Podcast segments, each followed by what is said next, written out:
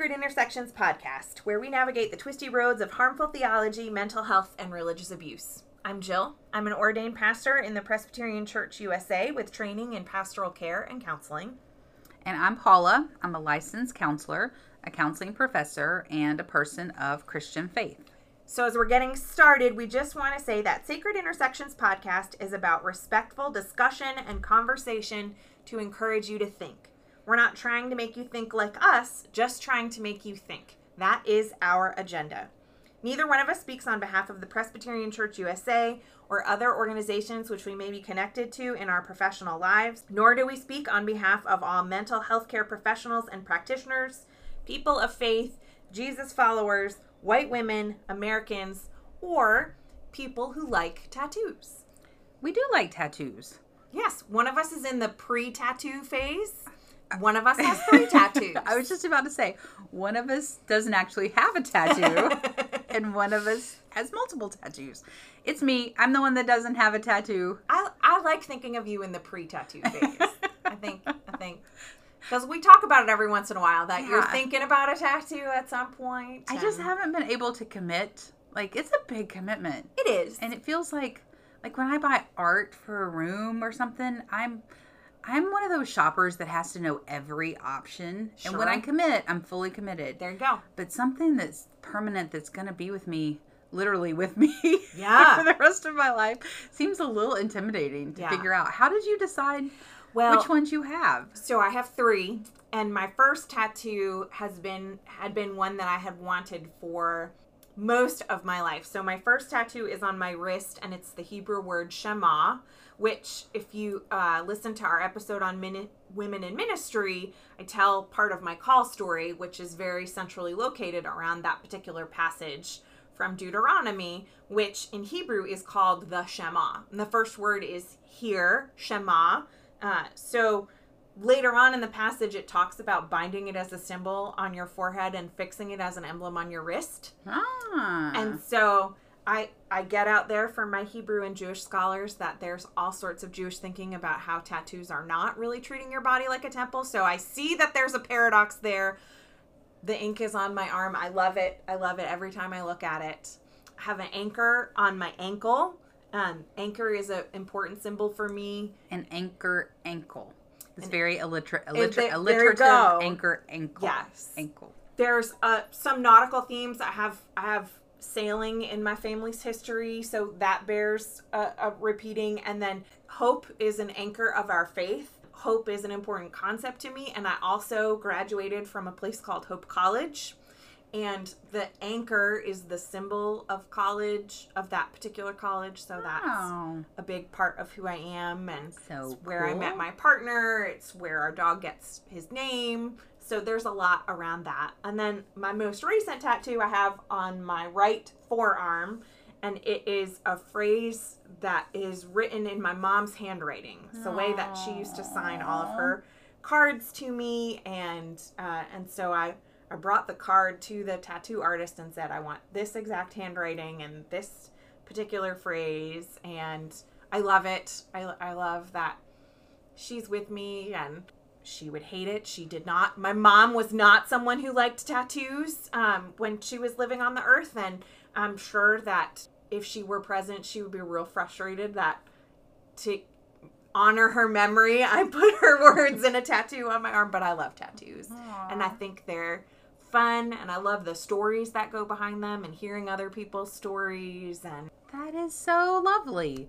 See, and those are very meaningful and and you have no regrets. when I got my first tattoo, the artist encouraged me by saying, "This is just your first tattoo. It's not your only tattoo." And true true to life, I about a year later I got the ankle and then it took me about 10 years to get this one on my arm, but I can already I'm already thinking about my next one. Wow. All right, maybe I'll get there. Maybe. Roadies, if you have ideas for what I did think about getting our Sacred Intersections logo as a tattoo, which I love love, our logo so much and I love our podcast so much. So who knows? All right, so back speaking of podcast. Speaking of podcasts. Um, we do just want to remind you, as we always do, that Sacred Intersections is a podcast that includes discussion and conversation about religion, spirituality, mental health, and all the ways that they intersect. Because Jill and I were already having these kinds of conversations, so we decided to record them and share them with you. So we're just super glad you're here for the journey, even if you're traveling different roads or you're driving different vehicles than we are. So before we jump in, we'll do our usual word from our sponsor that y'all might be getting tired of hearing about by now if you're a regular listener. But we are sitting in the new office for the Center for Healing Religious Harm. Yay! Hey, you could get that logo as a tattoo. Oh, I love that logo. I do love that logo too. That logo was created by a friend of ours who's a beautiful artist, and it's a lovely little abstract flower and who also did some artwork in the office that we're sitting in because for those of you who listened last time heard my noise machine saga and leaving my old office rather abruptly True. and as frustrating as that whole experience was, I will say, what a Holy Spirit direction because this new office is so lovely. If you know anyone in the state of North Carolina who needs some good counseling and who wants to do it in person, I'm sitting on a comfy couch. I've got a fuzzy blanket at my arm. It's a beautiful space with gorgeous artwork and just good there's good juju in this room. yes i love i love this space. I'm so thankful for it. And if our artist friend allows perhaps we'll link her her business page so y'all can also connect with some artwork. And um, but yeah that the center for healing religious harm counseling in the state of north carolina and clinical supervision and consultation anywhere anywhere really. So focusing on what we talk about in this podcast the ways that religion has been twisted to, to be harmful and the healing that we're hoping will come from it which leads us to our topic today. A little bit of an offshoot off the spiritual bypass episode i think. Yeah. If So- you're interested in having a, a little bit of extra information going into this episode, or if you want to listen to this episode, another episode that pairs well with this would be our episode on spiritual bypass that was done earlier this season. Goes together with the today's topic, which is which is forgiveness forgiveness. Yes. And that episode on spiritual bypass, we had our guest, Dr. Craig Cashwell. We got some pretty amazing feedback on that episode. So we I think touched on the ideas around forgiveness and how can that that can be used as spiritual bypass. But we thought that it's a big enough topic that it also warranted a whole episode all to itself on Yeah. how this beautiful theological concept can be really twisted and manipulated to be very harmful. Yes, yes. And one of the things I think is important to say at the outset is that we're going to do the the best job that we can to differentiate the different kinds of forgiveness that we're talking about because we have the idea of divine forgiveness that that uh, speaking from I guess also important to say as Christians we'll be speaking from a mainly Christian perspective but understanding the forgiveness we receive from God that would be one aspect and then the the expectation and biblical mandate to forgive one another and to forgive ourselves so sort of those two tracks of I, I think Yeah. it's important to differentiate when we're talking about if God forgives us or when God forgives us and if we're forgiving our neighbor and when we're forgiving our neighbor and things like that. Yeah. Thank you, Jill. I think that is a really important distinction. At we're called sacred intersections, so absolutely we're looking at this from a theological standpoint. And I'm glad you made that distinction about the forgiveness that comes kind of if you could see me, I'm doing a vertical line, kind of God down to us, and then a horizontal line of us to each other. And um, so so yeah, we're gonna spend some time in that theology, and then we'll jump on the mental health road where we'll look at some of the ways that this can have a huge, severe mental health impact on people when it is twisted, or when it's used by abusers, or when it's used um, in a manipulative way, or when it's well intentioned and just encouraging unhealthy spiritual bypass. Absolutely. So let's jump on the religion road first. Yeah. Well, so if we understand that our religion road, we have we have scripture and we have the first testament or or the Hebrew Bible or the Old Testament and we have the New Testament. And we bring these together that there are a whole rainbow library of perspectives on forgiveness. And particularly in the Hebrew Bible, I think sometimes Christians look at the Old Testament God as a fire and brimstone God that forgiveness isn't as much a thing in the Hebrew Bible, that it's a punishing God that doesn't interact with with humanity as much, which is a twisting of what's there in scripture for us. There's there's transactional forgiveness and and I, when I think about transactional forgiveness, I think about eye for an eye, tooth for a tooth mentality of equity and justice and forgiveness and um, reparations that come with this is this is what comes when there's a grievance or something In order to be forgiven, you must do this. Exactly, exactly. And a lot of it has to do with a, a thinking about cleanliness and uncleanliness. Like, what's in order to be clean, you need to be forgiven. In order to be forgiven, you need to do. And there's a a direct list and and way that things need to happen for forgiveness. The New Testament has a very different perspective on that because of Sunday school answer. Jesus. Yes. Uh, so the concept and understanding that Jesus, God, came to earth fully human, fully divine, as the means of forgiving of our sins. That that Jesus' death on the cross was the act of reconciliation that brought us back together with God, that our sins are forgiven, that our slates are wiped clean. So all kinds of things that we hear in Jesus' life and ministry about forgiveness. And I would like to make the argument that a lot of the twisting and religious harm that happens is when Jesus' words are taken out of context or not understood in the cultural implications of the time. Okay. I'll be curious to hear about that. And and so there's this idea that forgiveness is a button that you press and then everything goes away. Mm. And uh, the phrase forgive and forget is not in the Bible. No, Not in the Bible. not in the Bible.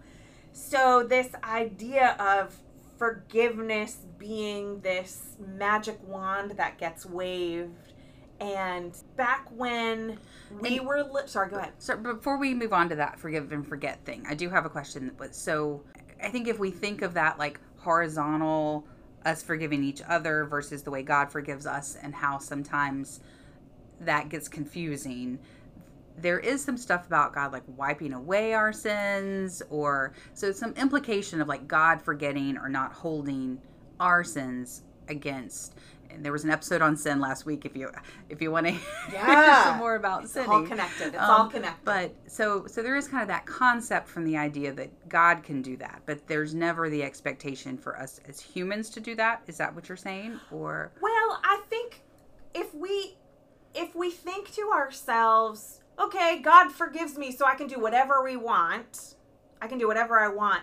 That's a cheapening of the grace that's extended to us. And so yes, you are absolutely right. In scripture it talks about our sins are being forgiven and our our our we are made to be new again, that we are are in Jesus we are a new creation. And I think honoring that theological concept because we've received God's love and forgiveness, we are then inspired to do better.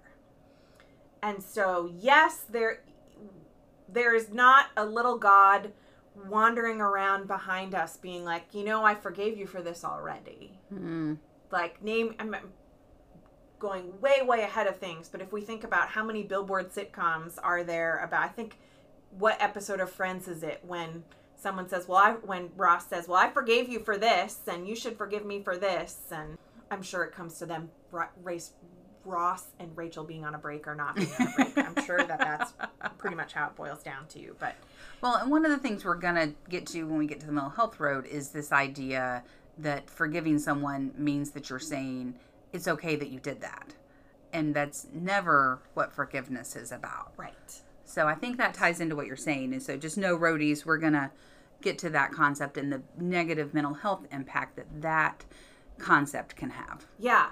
Well, I think about so there's these two children's toys that I think a lot about. So in my early years in ministry, I used an etch a sketch. which Awesome toy. uh, awesome, awesome toy. Uses like lead and and and things like that. A slightly more updated but still not recent toy is like, do you remember the Magnadoodle? I think I was too old for the Magnadoodle. It, it like same thing, screen, and you had like a little. So with the Etch a Sketch, you used knobs, and you could really only go in perpendicular or vertical, horizontal lines. And the Magnadoodle, you could do curves. Mm, okay. That was the thing. But basically, you're like using a magnet to drag little pieces of lead around to draw.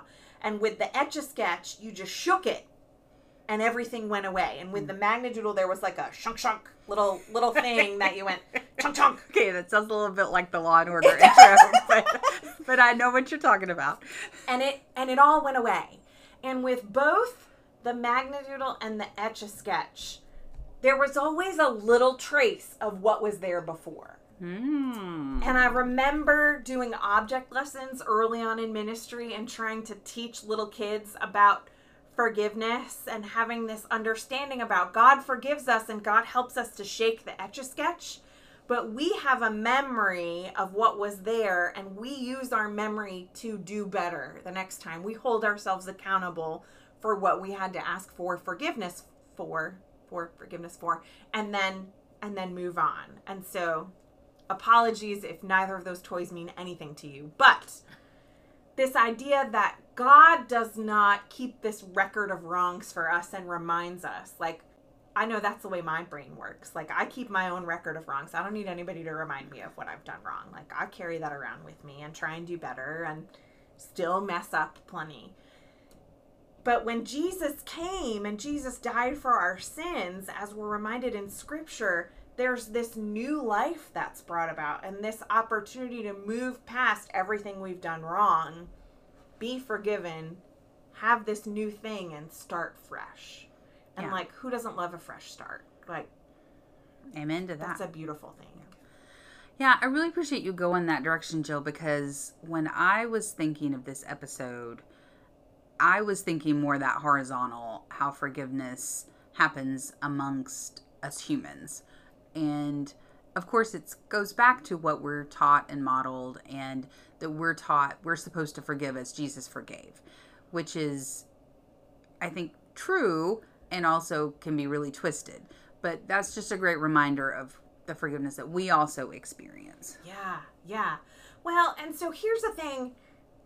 This might be a little bit of a side road, but when we talk about trying to fill in the blank as Jesus, fill in the blank, trying to live as Jesus lived, trying to teach like Jesus taught, trying to serve like Jesus served, trying to forgive like Jesus forgave. There's one perfect human without sin in all the world, and his name is Jesus. None of us are perfect, none of us are without sin. So the key phrase in that is try mm-hmm. because we're going to fail. Yeah. And so, and we all have this like hierarchy of scripture and how we hold these things accountable and we can't live our lives exactly as Jesus lived his life life for a variety of reasons centuries and time being one of the biggest ones but we're gonna we're gonna fail so yes we should try to forgive as jesus forgave but it's not entirely possible it's not impossible but it's real real hard And in the trying, there shouldn't be shame that we don't get it completely right. Yes. With the living living as Jesus lived. It's the the how can that make us better? So, yeah okay. yeah so the horizontal forgiveness that you're that you're talking about so we've got two examples in the gospels one of which is when jesus is teaching about forgiveness and says the very famous Is this the math? this is the math you should Even- forgive I can't even get away from math in the Bible. i know like All right, so Jesus gives us multiplication. Jesus Tell us about us the math in the multiplication Bible. and says we should forgive 70 times 7 Which is what? don't ask me that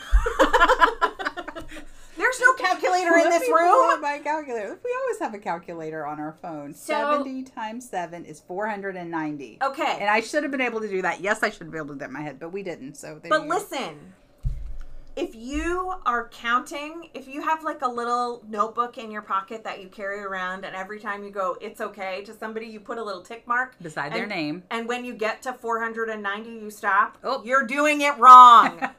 You're doing it wrong. And if you're hanging out with someone and letting them do the same thing to you 490 times, that's that we're going to talk about that in the mental health road. That it's okay to set boundaries and not allow people to continue to mistreat you just because it's only been 489 times. Right.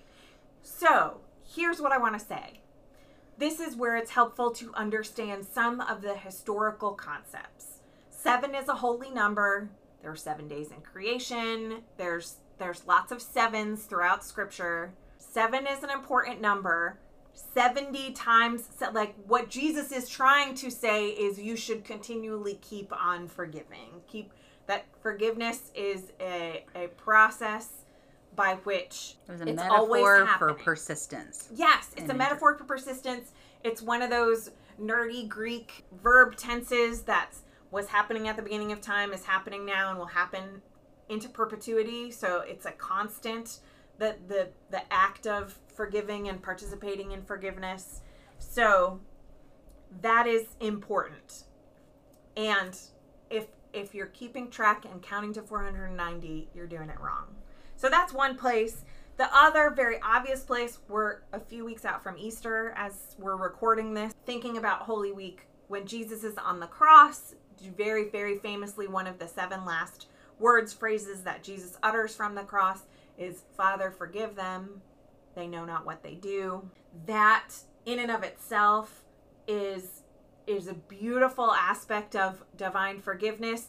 It also could be so badly twisted like, oh, look at Jesus who's been executed by the state and beaten and is in the most unimaginable physical pain ever.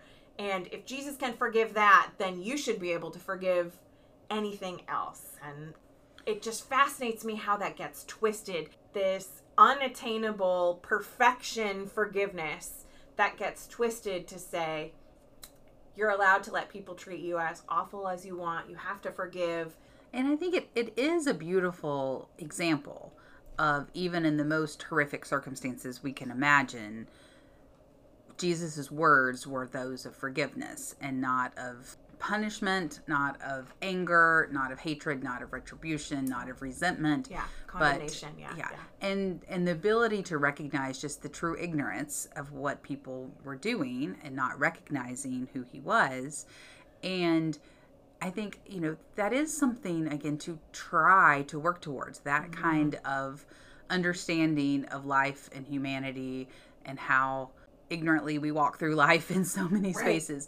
And that was not intended to be a shame for people who are not able to forgive and move on and pretend like nothing's happened, which, by the way, was not what Jesus did. We're going to talk about that on the mental health road, too. Right. Um, right. And to give you a little preview of that, when Jesus came back, Jesus didn't go hang out with people who killed him.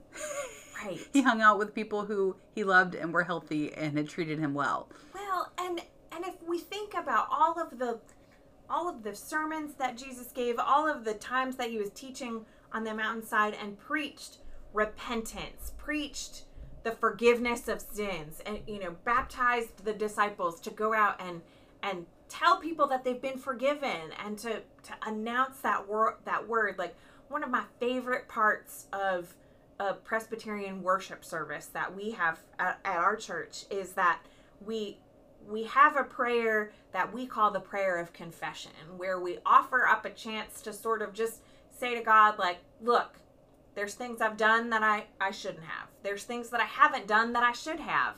I've I've messed up and I'm I'm sorry and I've, I've come to ask for your mercy and I've come to ask for your forgiveness. And it's immediately followed by this piece of liturgy we call the assurance of forgiveness and it's a reminder of all of the scriptures and all of the places that remind us that in Jesus Christ we're forgiven. And immediately after that, we do this thing called sharing God's peace. Because the idea that we're forgiven by God should give us peace in our hearts. It shouldn't make us feel shame. It shouldn't make us feel guilty.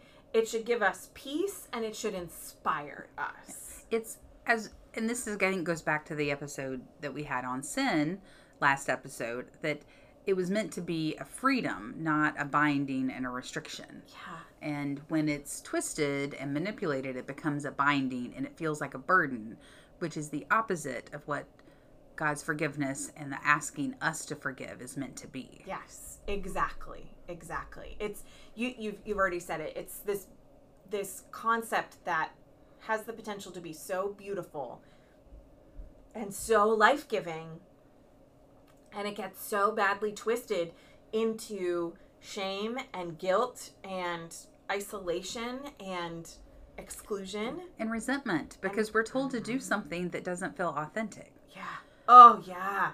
Yeah. So let's let's let's get on the mental health road. Yeah, I think that that leads us to the mental health road, and that's where I see clients and just a lot of Christians in general struggling with this idea of being burdened or ordered or told to forgive something that number one they're not ready to forgive but mm-hmm. also been given the wrong idea about what forgiveness even means. Yep. So I would preface this with counselors if you are working with a client whose one of their goals is to work on forgiving someone, really dig into what they mean by that. Don't assume you and they are thinking of the same idea when you talk about forgiveness because so many different Christian faith traditions are going to define this differently. It's going to look differently. What's been asked of people is going to be different than what Jill is describing Right. potentially. So, um, so agreeing to work on that, depending on the concept of the client, has potential to be really damaging and to cause further trauma. And so, you know, one of that we've already alluded to, but just this idea that misunderstanding, wrong idea, I would I would offer that forgiveness means that you're saying, "Oh, that's okay. It wasn't a big deal. It's okay that it happened. Let's pretend like it didn't and move on." That is not what forgiveness means. That's not what I've heard you describe forgiveness as. Um, and so I just want to say to anyone who's been trying to forgive someone and maybe been struggling with this misunderstanding of it that it's not okay that someone hurt you. It's not okay for someone to hurt you.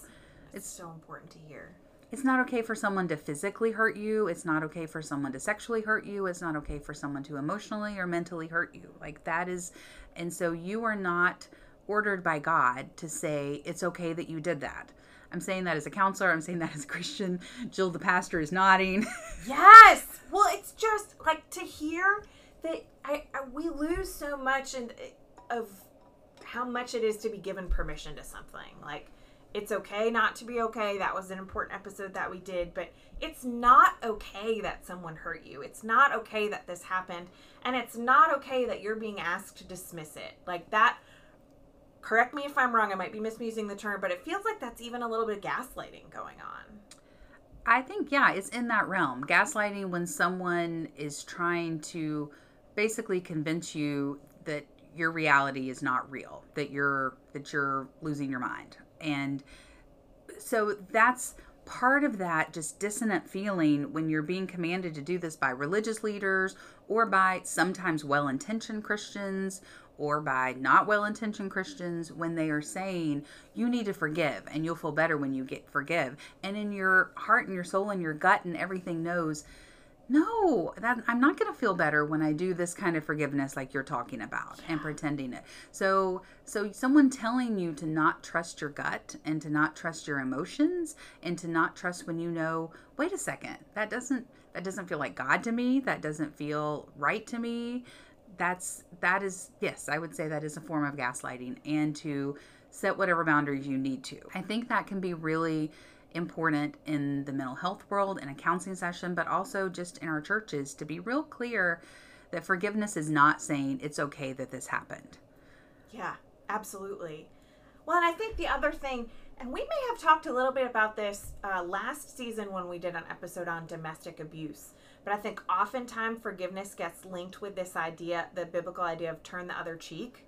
Jesus talks about about turning the other cheek, and I'm jumping back to the religion road for a second. Sorry. Yeah. Um the concept like the cultural concept of turning the other cheek there's this fascinating perspective of the the way that a uh, when when someone slaps you they are in a certain position and the way that they slap someone is from a, a position of power to a position without power. And by turning the cheek you force them into a position you, you force them to change their stance to put yourselves on equal footing. Ah, And the the whole I think go even the last episode when you said this, I was like, "That's really cool," and I had forgotten about it. Well, and like the whole go go an extra mile for this for the person, like the the concept that like there's a set amount of of labor that was considered appropriate for the time, and so to invite someone to go an extra mile is is asking them to violate to, to be even more unjust than they're already being, and so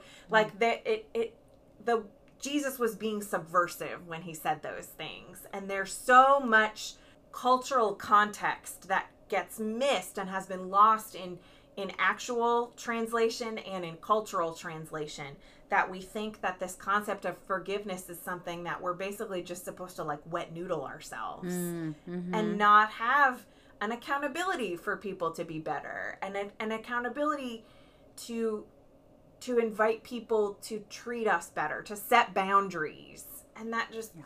so sorry if that's a big repetition of what we've already talked about but No, I think that that's so important for us just to name that this is another episode where you have to be willing to engage the nuance.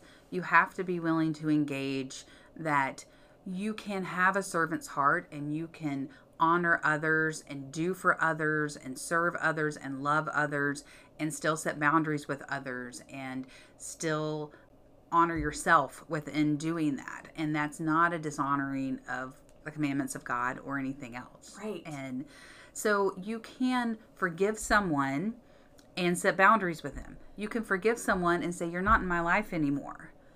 Yes, well, and I think we need to name that this concept of forgiveness is so often twisted to be a singular act that takes less than five mm, minutes. Mm-hmm. Like, It's an event, not a process. yeah, When in reality, just to be clear, it's a process, not an event. absolutely.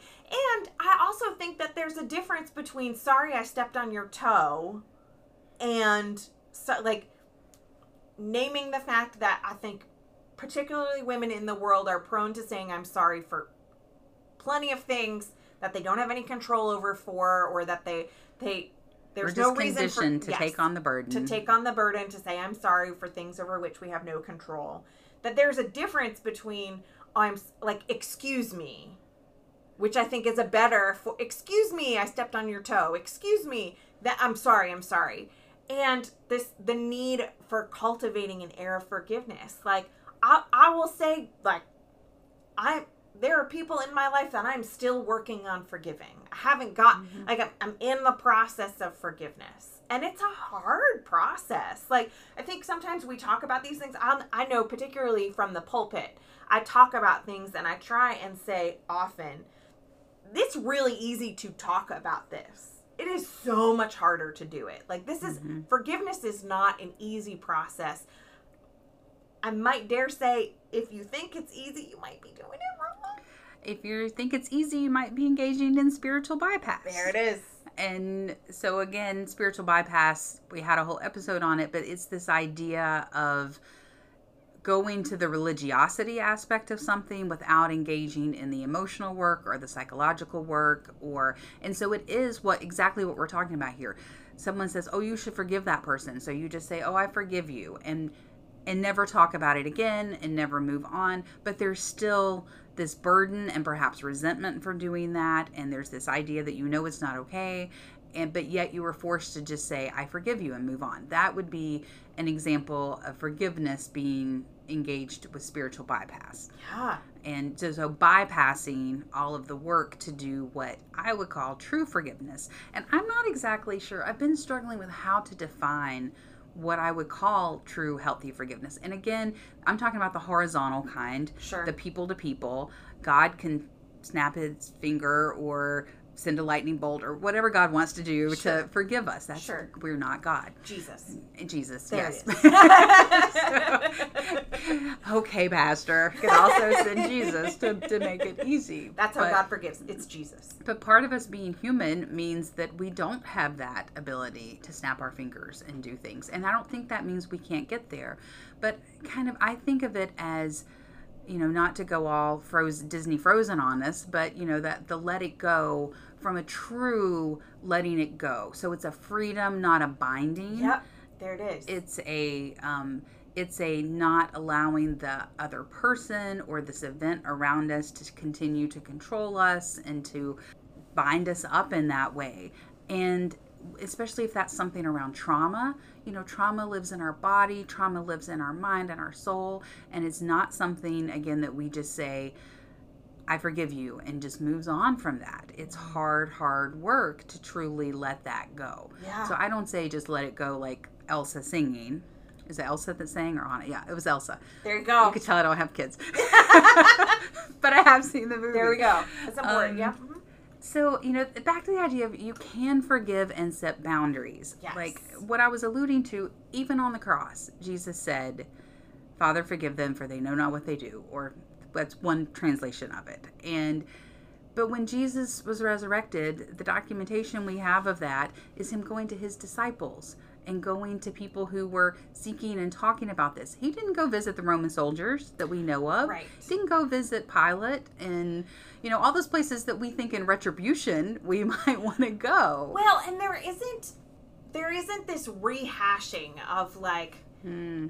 here I am, resurrected Jesus. Let's talk about everything you did, and now I'm going to make a performance of forgiving you. Because that's also, I think, a really important thing when we have there's this this often expectation that there's this pronunciation forgiveness that's very performative and not mm. very authentic. So mm. I think of of churches that will say to a, a couple that's having issues and and considering ending their marriage there needs to be forgiveness and then there's this very performative we've forgiven each other and everything's fine and look we're coming in and that that whole dressing up to come to church and and and getting getting ready to come to church becomes this very inauthentic experience and it's a mm-hmm. performative and it's rote Or even like a mom with her two little kids that are fighting said, "Say you're sorry." Right. I'm sorry, you know, but it's that performative aspect of I'm going to do it for the person who's watching and shaming me into doing this, but it's not going to be a truly engaged, authentic working through how can I let this go and move on from this? yeah um, or how can I not necessarily even move on, but how can I live within this new situation? So I just I that is something I hadn't really considered until this episode about how even Jesus in this moment of forgiveness that is held up as what I think is truly the most amazing moment of forgiveness in the middle of being killed that doesn't go back and say do it again. I'm back. You want to go for a round 2? right doesn't sets boundaries focuses on the people that are healthy and positive and affirming so and it also doesn't forgiveness doesn't mean that you pretend it didn't happen like that's such a denial of your experience an experience that has shaped you that probably shapes your relationships and shapes your trust with other people and shapes um, especially your trust with that person but could also impact other relationships so this idea of just forgive and move on or forgive and forget is so dismissive to someone's trauma or someone's hurt and pain in that situation. Yeah. Well, and it's a, it, it goes back to for me, it goes back to that concept of cheap grace that the theologian Dietrich Bonhoeffer just talks about how how this this the the grace of forgiveness that God pours out on us is cheapened when we just wipe it away like go and and just go back to the way that things were and expect that everything is going to be the way that it, it was. And i mm-hmm. think as you're saying it cheapens our relationships with one another and the integrity that we've built the trust that we've built to to to say i need you to forgive me for doing this thing oh you're forgiven okay i'm going to keep doing this thing Yeah, Yeah, that's not a true asking of forgiveness. That's not a true apology, seeking of reconciliation within Yes. that relationship. right So, you know, I think it is easier to forgive and to work through when someone does display an authentic regret and remorse and understanding of the hurt that they caused and just recognition that it was something they did that they're going to try not to do again. That certainly makes it easier. I don't think that's always necessary for forgiveness, but I think I don't know. I also maybe shouldn't assume that it makes it easier because again, that can be felt as like, oh, they've apologized, so now I don't get to to manage my pain or my pain I need to let go of my pain. You could still have your pain even if someone's genuinely remorseful for causing it. Yeah. And for our own sakes, we don't want to get stuck in that pain. We want to honor the pain and then we want to do what we need to do to seek healing around the pain. Right. Well, I think we struggle in the world to allow both things to be true. We can be working through the process of forgiveness, working through letting something go and still be in pain. Mm-hmm. It's it's difficult for us not to have the chunk chunk of the Magna Doodle or the shaking of the etch a sketch and to just be done with it. And to, like there's this mm. expectation of like forgiveness, cut and dry, I'm done. Let's move on to the next thing. And it's just not that Linear. yes or or like it's not black and white it's not one way or the other way there's Mm-hmm. Yeah. a spectrum that Yeah. we're that we're And you can have moments of feeling like you've forgiven someone and then have moments of distrust or resentment that pop up. You know, it's a it's that process, not an event thing Yeah. that we're talking about. yeah And if we're trying to forgive someone for an on like if you've got parents that were not good parents, were not there for you and you still have a relationship with them, you know, that forgiveness may seem really hard because it's an ongoing abuse or it's an ongoing emotional abuse at Yeah. least. And so some of that might be adjusting those expectations of someone and detaching from the relationship, which doesn't mean you don't love them, but also says, I'm not going to allow you to continue treating me this way. Might be a physical detachment, might just be an emotional detachment. Um, and that's so it's really hard to forgive someone in the middle of ongoing abuse of you. right yeah. Well so the other thing that i i really want to hear your perspective on while we're on the mental health road is i think that there's we have these two types of forgive we have the vertical forgiveness of divine to human and we have human to human. I think forgiveness of self is also Mm, an important thing to talk about. And so i think about forgiveness of self and the way that we need to give ourselves the same grace that god pours out on us and be willing to mess up and forgive ourselves. And i also know that forgiveness is a really difficult concept to wrestle with. I think about 12 step programs and mm-hmm. working the steps and understanding working through addiction think about uh, this is more than forgiving self but relationships of codependency and things like that so talk, talk a little bit about your understanding about the importance of the mental health of self forgiveness and things like that Yeah, such an important concept, and also something that I, often comes up in counseling, even if it's not phrased quite in that way, that I need to work on forgiving myself. I think it can be a part of self acceptance. It can be a part of of just giving yourself grace for the experiences you've had and the things you did to survive within those experiences. And so I would we talk a lot about shame on this podcast and I would mm-hmm. say kind of that shame is on the opposite end of forgiveness of self. yeah So shame is is that beating yourself up constantly, feeling like you need to pay penance even if it's just internally, feeling not good enough no matter what you do versus recognizing maybe you did some things you didn't that looking back you might have done differently or maybe you've just been told things that are wrong about yourself and your worth and your value to the world and each other and to God and or you've been told things about your identity that are wrong and erroneous that have caused that shame into the perspective as well. Yeah. And so that's where this concept of true forgiveness, of kind of letting go. Um, now, this is what I'm about to say is not to excuse behavior, but I I just come from a theoretical approach of most choices that people make are what they think is the best thing in the time and are sometimes grounded in survival. Like sometimes grounded in what you have to do to deal with a difficult situation. And so, this concept of this is the person I had to become in order to survive this childhood or this relationship or Yeah. Things like that might be a way to to do that. I think about the theoretical approach of internal family systems which for our counselors and our counseling students if you're not familiar with that, it's kind of the hot new theoretical approach internal internal family family, systems. Okay. And I'm not an expert. I'm dying to get trained in it, but I but just to give you a quick overview of what that looks like, it's kind of just recognizing the different parts within ourself and how they're how they have arisen oftentimes because that was some way we needed to manage a specific situation. And sometimes they stick around when they're not as appropriate to the situation.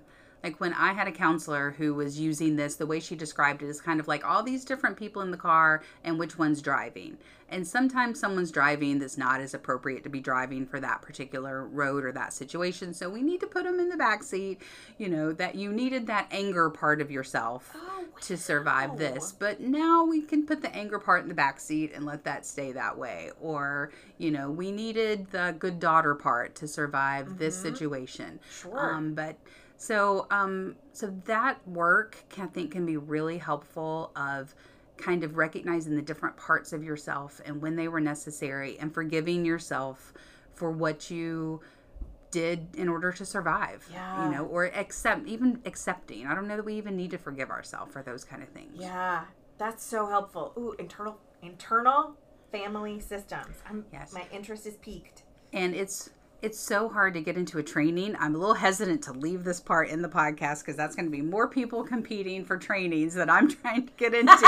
you have to enter a lottery in all these Oh, different wow. states to try to get in, and only a certain number of people are there. It doesn't mean you can't learn about it, but um, but uh, uh, that's just I think a concept that can be helpful when it comes to forgiving yourself and just kind of giving yourself permission for the different parts of yourself that were necessary. Yeah.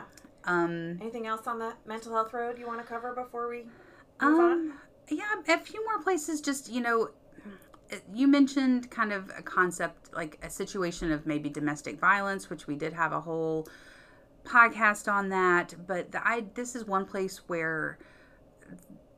Speaking more broadly, the idea of forgiveness can really be weaponized to manipulate. Like people being told they're a bad Christian, with quotes around bad, bad Christian, if they don't forgive and stay in this marriage. Or that can be translated to lots of different situations too. If you've been told you're a bad Christian because you can't forgive as Jesus forgives, then I would offer you that that person doesn't know Jesus very well if they're expecting us to be able to act that way. Um, you know, and we mentioned how earlier how that can really make people doubt themselves. So this idea of I know it wasn't okay what happened, but I'm being told by this religious leader to pretend like it's okay that it happened because that's what Jesus would do.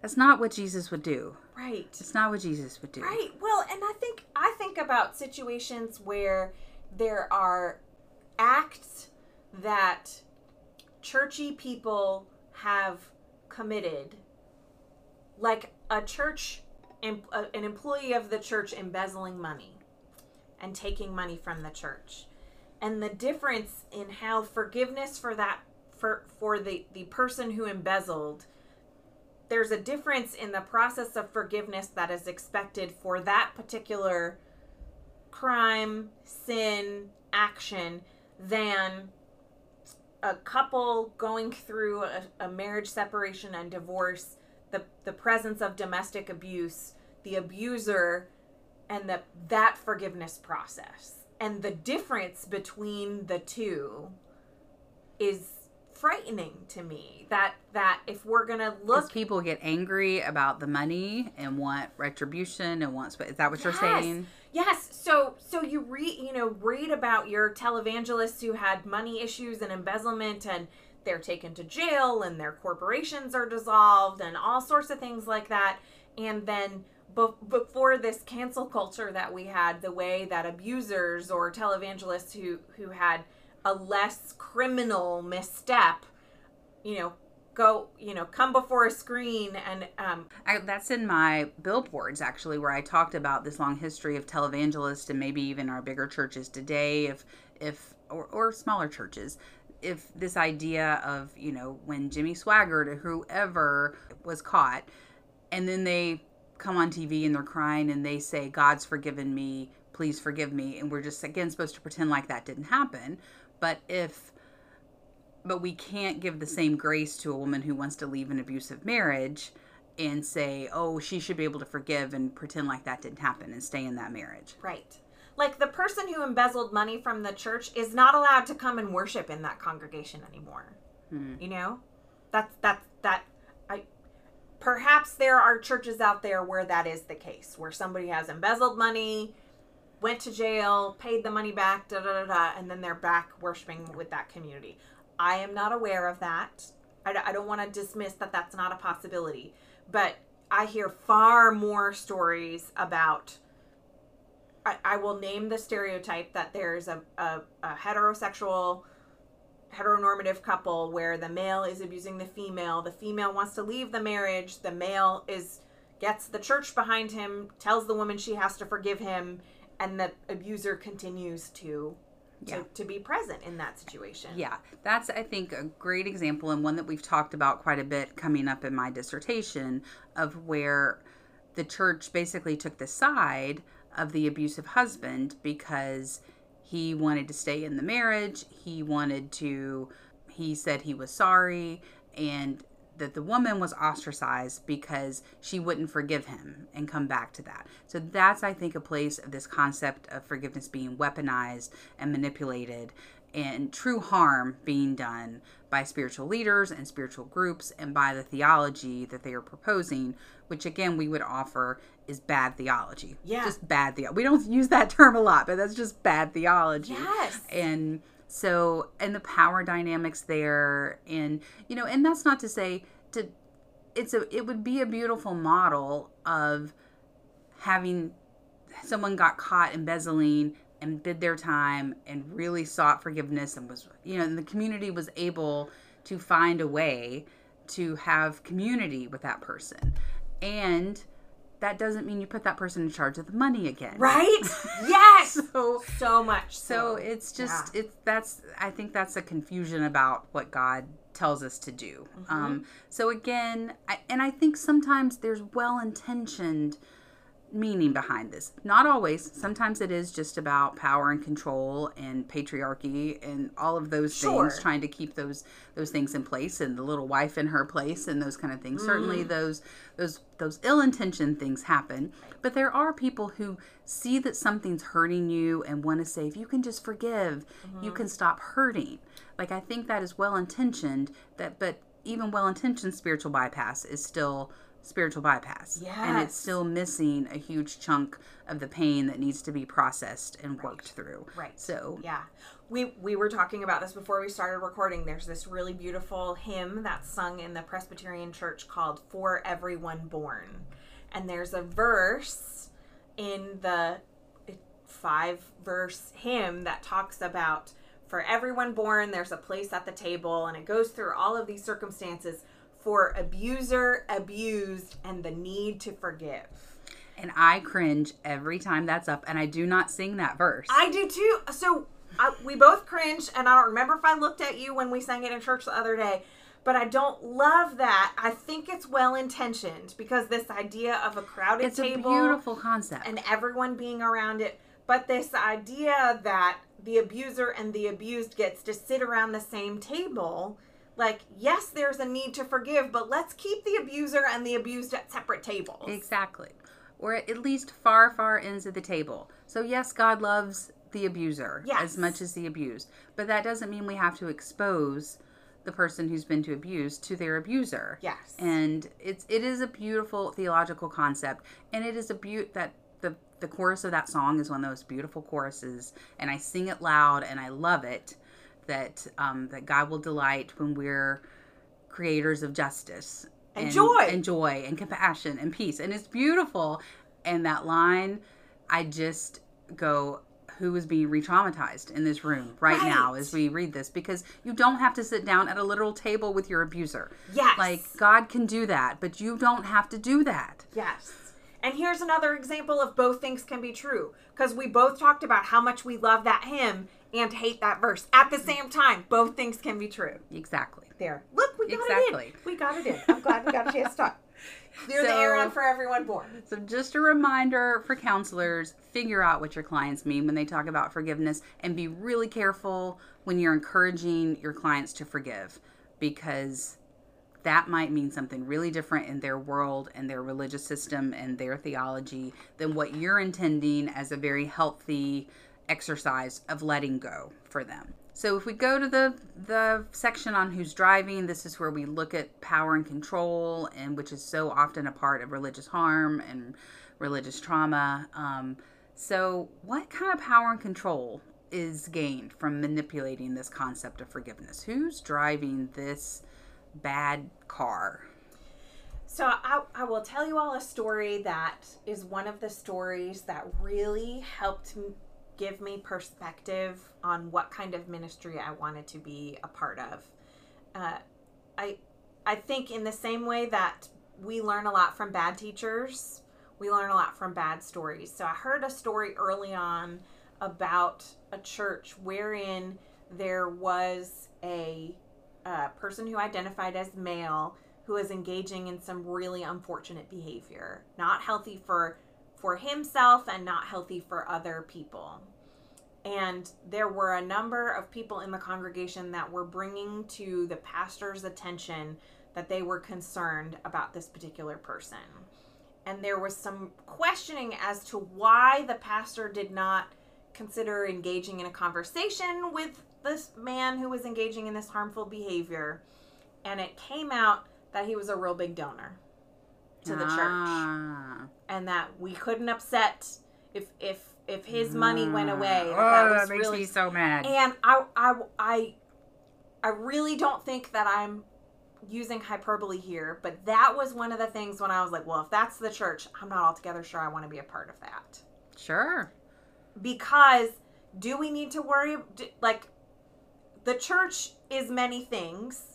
The little church with the little c, not the big C, Christ's body in the world, but the little church also at times is a business that needs to operate and that needs to to to look at people in reality and foster these relationships. And the the the cost of having a conversation with someone to say the behavior you're engaging in is unhealthy you're not allowing us to welcome people. And i think a lot of times i think in the world and in the church when we think about power and control that a, lot of times money is tied to that Mm-hmm. and holy cow does that suck Yeah. holy cow does that suck So that's the power and control piece. If you have the power that comes with money and therefore the control that comes with money, then you get the automatic quote forgiveness, not true forgiveness, but you get a lot of people turning their eye, turning a blind eye, turning away from it, not looking at it, not willing to call it out. I mean, Harvey Weinstein, you know, I mean, mm. just that's just one example that we all know of. How long was he allowed to operate in Hollywood because he was funding things when mm-hmm. there was all of this sexual abuse that was also happening that he's now in jail for Right. and has been proven and is convicted. And so so when you hear about that happen in a religious community where the religious community has bought into this idea that money equals power and control and therefore someone doesn't have to be held accountable um, or is given forgiveness without any accountability or without any discussion about what it means to live in community that's also that's not of god that's not Right. okay Right. And I think the other thing about, if we separate it from money, the thing about power and control is that it's nice to have. Like, as someone who lives with anxiety, I love being in control.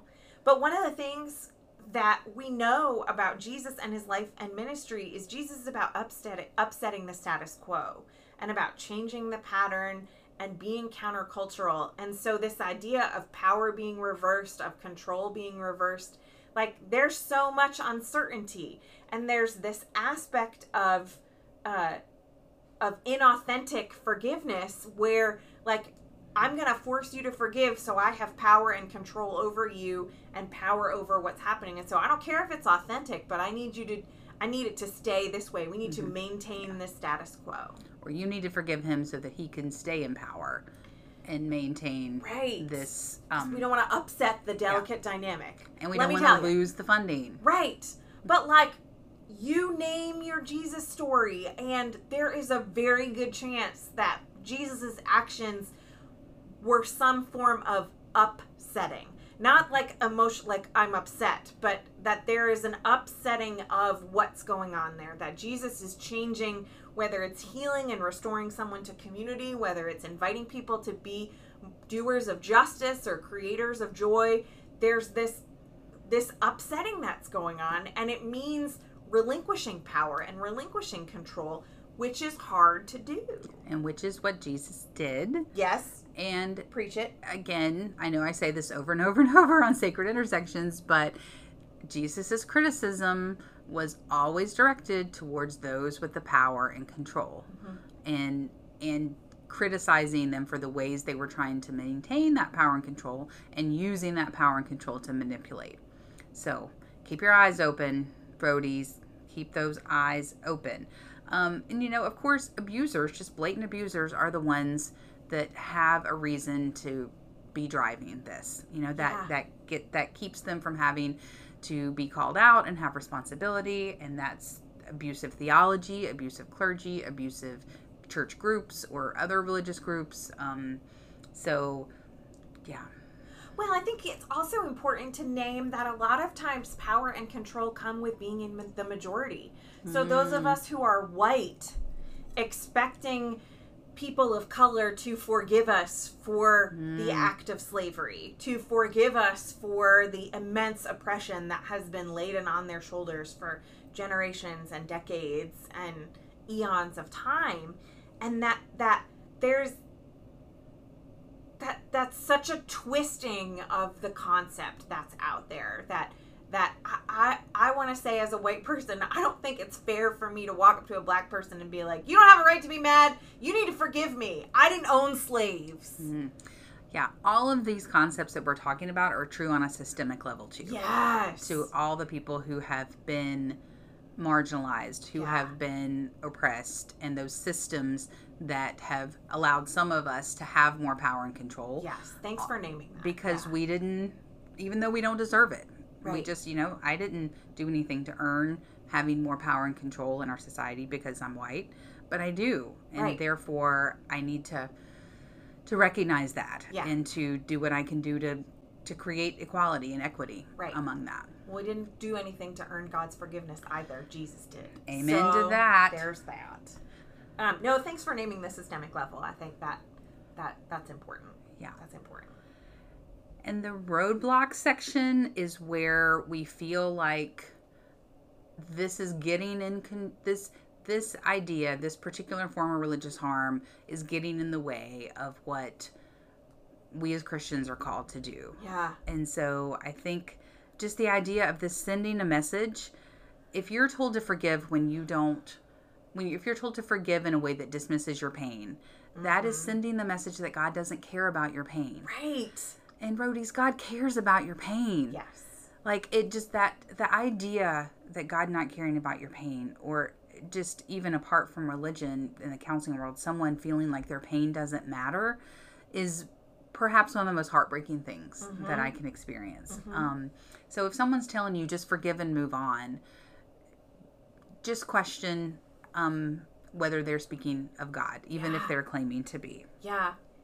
I think a big roadblock for me, which which borders on road rage, is is this phrase that I mentioned earlier is forgive and forget. Hmm. Not in the Bible. Forgive the phrase forgive and forget. Not in the Bible. and that but but this this this lack of accountability, this lack of justice on a systemic level as you named, on a relational level, this this the the application of divine forgiveness to human relationships. Yes, we have all been forgiven divinely through Jesus. And we also, to be in continual relationship, have to work on a slightly different kind of forgiveness with each other. We can't mm-hmm. practice for divine forgiveness in the same way that God forgives us because we're not God or Yeah. Jesus. Thanks be to God. It's too much pressure. Yeah, and I mean that's just a good reminder that to be clear, we're not saying don't forgive just because you're in pain. We're not saying forgiveness is a bad thing. It's just the twisting of it and the being forced to do it inauthentically and the way that encourages spiritual bypass. I think if we can truly let go of something, if we can truly see people as a child of God, no matter what, no matter who, that deserves a place at the table, just not near the person that they've hurt, perhaps. Um, or if you can get to that point, you know, I think that's beautiful. I'm not saying it can't happen. It's just the manipulation of it that's really problematic. Right. Well, I think if we think about forgiveness as a process of healing, because we don't live at Hogwarts and magic is not a real thing, much to my disappointment. But, like, if we think about how our bodies heal, when medicine takes time to work, it takes time to get into our bloodstream, like, it takes time for a cut to heal and scab over. Forgiveness is a tool, a medicine, a kind of process of forgiveness. And so the twisting is that forgiveness is an event, that it's the snap of the fingers, and then we move on and forget about it. If we understand forgiveness as a tool that helps and aids in our healing, there are people who are on medicine for their whole lives. Mm-hmm. Yeah. And that's a, I think, a better way. That's a, might have just jumped to my um, reframe, read U turn. To, to your U-turn, but that's great. Yeah. and I I think that's part of my road rage and U-turn as well. Is this? It is such a beautiful concept. The idea of reconciliation, whatever that means, the idea of letting go, the idea of not being defined by one thing or one aspect of your relationship, it's so beautiful. It's such a beautiful gift that God has given us. And then those seeking power and control as with all things religious abuse, come in and twist it and manipulate it for their own needs and for their own um, maintenance of power. And so that's my road rage. But the U turn would be the remembering of the beauty of it and the way that truly honors the gift that it is rather than bypassing the process. Right. I think process is a really important word. I think freedom is a really important word. That that forgive that alliteration of forgiveness and freedom. That forgiveness liberates us from the shame and the guilt that are that are centered around this thing and helps us and aids us in the process of moving forward. It's a it's a tool of of healing and but yes, idea of snapping your fingers and being done and moving on, the lack of accountability, and the oppression and injustice that comes from that on a systemic level is infuriating. Infuriating to me. It's a huge, huge, a huge road rage. So, any more U turns? I mean, I think really just as we've said, being willing to talk about the nuance.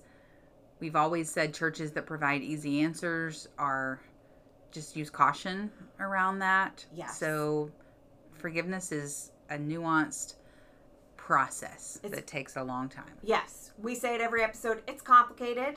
there complicated. are there are many layers. There are different kinds of forgiveness, and and it's a our U turn, as we've said multiple times. It's a process. It's something that that happens over time, and it's a tool that can be used that will aid in reconciliation, that will aid in healing, that will mm-hmm. that will aid in the the the repair that comes from brokenness. Mm-hmm. It's not a magic wand waving. And if we if what we don't want is to dismiss the pain, then what we do want is to sit with the pain and honor the pain and recognize the pain and name the pain and then we can start to heal from the pain. Yeah. But as long as we pretend like it's not there, it's going to just stick around kind of tapping at us or scratching at us trying to get our attention. Right. Well, and that step that that other U-turn is to step away from that black white bifurcated view of things, binary view of things and being able to sit with the pain and work on forgiveness at the same time and work on forgiveness. Try to forgive as Jesus forgave. Yep. Yep. So we've already mentioned several of our billboards. So this is where we're seeing these concepts that we're talking about show up in in our lives or pop culture, things like that. We've mentioned televangelist. I think that's really one of the the shining spotlights when when someone does come on TV and just say I've been forgiven and therefore we're not going to mention this again and we're going to pretend like it's no big deal Yeah. and how damaging that can be because it's a whiplash of what like wait wait what happened like what Yes. Um, yes. I think about disgraced politicians as well and different the both the way it happens in reality and I think about one of my favorite television shows Parks and Recreation and the way there's one particular council member at, um, Councilman Dexhart on the television show Parks and Recreation is always ensconced in some kind of scandal and it's always like, oh, you should just forgive me. You should like just I'm just gonna keep doing what I'm doing all the time, all the time, all the time, all the time. And there's never like an accountability. There's never, and at one point he's like, I mean, I could say I'm sorry, but you know, I'm just gonna do it again. Hmm. And the way that that just becomes accepted of the disgraced politician and And I think on the opposite end of that, we did an episode on cancel culture. very true. And, you know, on the opposite end of come on, make an apology, forgive me, move on, let's pretend like nothing's happened, is that cancel culture that says you're like, no matter what you do, you're never coming back from this, and we don't want to hear from you, see from you. And I think that's can be damaging as well. Although I do think there are there are times when, you know, we don't need to we, we again don't need to be giving someone a platform if they're doing harm to someone. Yeah. But I I just truly believe that everyone is more than the worst moment in their lives. yes. And so there's nuance to people Yeah. too. So I have to tell, I have to say one silly, very very silly little thing, little billboard, which we're not gonna link because it's totally inappropriate. So if it's, I If- know what you're gonna say. I feel like roadies, go ahead and Google it and and you know have a little chuckle if you're okay with um, a little bit of of inappropriate humor. But I think when we started thinking about this episode and as we've been recording it's like on loop in the back of my mind. So this movie came out this movie just friends. Ryan reynolds and anna faris are two of the many actors involved in this movie. Came out in the early 2000s um, i would make the argument that it's a christmas movie because christmas is a part of the celebration. And uh, Anna Faris is an act, uh, an actor, musician, famous person, doing a number of things. Ryan Reynolds' character is managing her, and she comes out with this song that she sings, and it's forgiveness is more than saying sorry. And like at various iterations through the movie, at one point she sings it when she's very drunk. There are things that come after it that are the not safe part of not safe for work part of it. But like the song that I have in the back of my head is forgiveness. more than saying sorry. And just like cannot stop hearing that. in my that is what. Jill started singing as soon as we discussed this being our topic. So just know that that, had to throw that in has there. been an inspiration for this episode, as well as "Let It Go" has been an Yes! episode. You know that that that was a beautiful song that was brought into our consciousness thanks to Disney and Frozen, Yes, and yes. that was also a movie that actually had some nuance to it and some so it's not just as easy as i'm just done with it and i'm letting it go Yes. so letting it go a great concept but Right. takes work and many steps to it Yes. Most beautiful, one of the most beautiful uses of the song from Frozen Let It Go is in an episode of Ted Lasso, mm. television show on Apple TV. Highly recommend. yes very healing has has great healing, some good parts about it. But if you watch it, it, it took me till the third or fourth time that I watch it. They something great happens. They all go to a karaoke bar. A particular character sings "Let It Go," the song from Frozen, and the nuance of what's going on in that episode and the ways that forgiveness and letting it go play into that episode. Like, ooh, go check that out. Maybe we Ah. could link that episode in Ah, i might need to watch it again It's so So so lovely. and you know again this idea of it being freeing not binding Exactly. not consuming not binding freeing that's what letting it go and forgiveness truly means Yes. all right jill are we ready to put it in park I'm I, I'm ready if you're ready. What do you think? Put it in park for us. You know, I think it just keeps going through my mind what we've said that forgiveness is a beautiful concept. It's a mm-hmm. beautiful gift that God has given us. And I get angry when I think about how it's been twisted.